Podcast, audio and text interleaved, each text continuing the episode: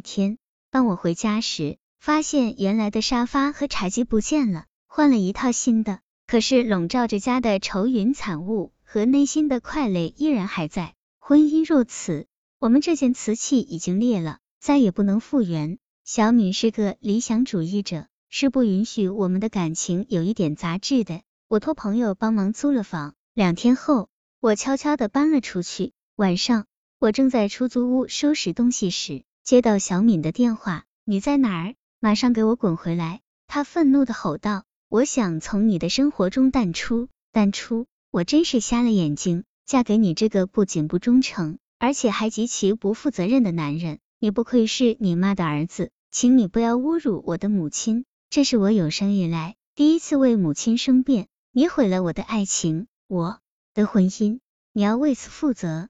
离婚是你为自己的过失对我进行的惩罚，这有失公平。你没有理由和资格提出离婚。更没有权利一走了之。我承认自己有错，为此我同意放弃一切财产。如果不行，我可以再对你进行经济赔偿。我说，你混蛋！我可以不要财产，我只要你为我的婚姻和爱情负责。他歇斯底里的喊道。我不知说什么好。这样吧，我想跟你谈谈。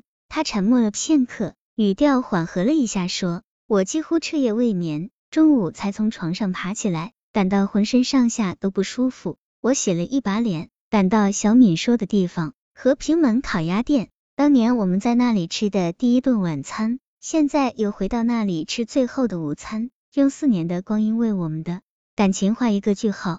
小敏点了半只烤鸭，两个小菜。这只鸭子肯定就是那种极其不负责任的公鸭，让人给烤了，实在是活该。小敏说：“对，对他就该如此。”知道小敏在影射我，我顺而言之，我想好了，我不会跟你离婚的，但是我绝不会就这样原谅你的不忠，我也不会原谅自己为惩罚我的不忠，只有离婚。想得美，婚姻破产了，你让我上哪儿去讨你那份情债？想逃没那么容易，那你说怎么办？第一，我要惩罚你。他说着，抓起我的左手，狠狠的咬了一口，我痛得大叫起来。手指被他咬破了，血流了出来。他掏出事先准备好的创可贴给我包上。第二呢？我看了看手上的创可贴，抬头问道：“你回家把一切跟那个女人有关的东西清理掉，甚至包括你的记忆。第三呢？第三，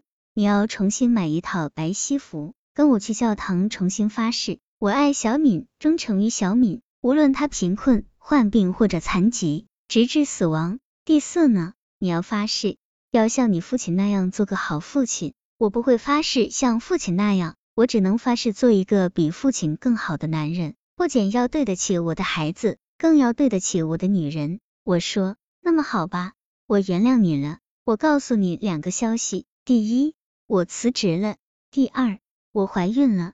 我的泪水决堤而下。我知道他是为了不再见到王小明。走出那块伤心地而辞去那份如意工作的，他是为了坚守那份婚事而接受了我这片废墟。我要爱他，永远。晚上，我和小敏拥抱在一起，和好如初。蓦地，小敏对我吼道：“你怎么能跟那个女人干那种事？你怎么可以轻易就跟她上床？”说着，他一拳打在我的肩上。我知道他的恼怒和愤恨需要时间冲淡。内伤需要爱和忠诚疗治。你混蛋！到现在为止，你对自己罪恶的根源还没有清醒的认识。他说着又打我一拳。那你说我的罪恶的根源在哪里？我问。信任。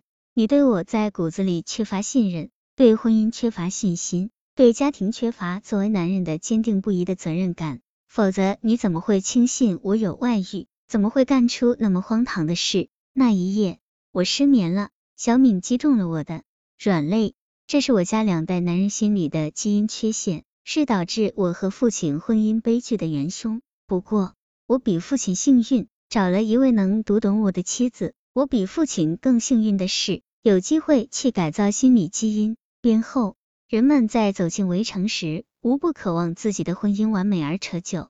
可是，现代人的婚姻越来越像瓷器，精美而脆弱，一不小心就要摔得粉碎。目睹破碎的婚姻越多，对婚姻就越没信心。对婚姻越没信心，越容易导致婚姻的终结。幸福的婚姻一定是夫妻彼此信任，坚信能相守终生。如果对爱情没有坚定不移的信心和信念，对爱人没有坚定不移的信任，又怎么能走完那漫长的婚姻之旅？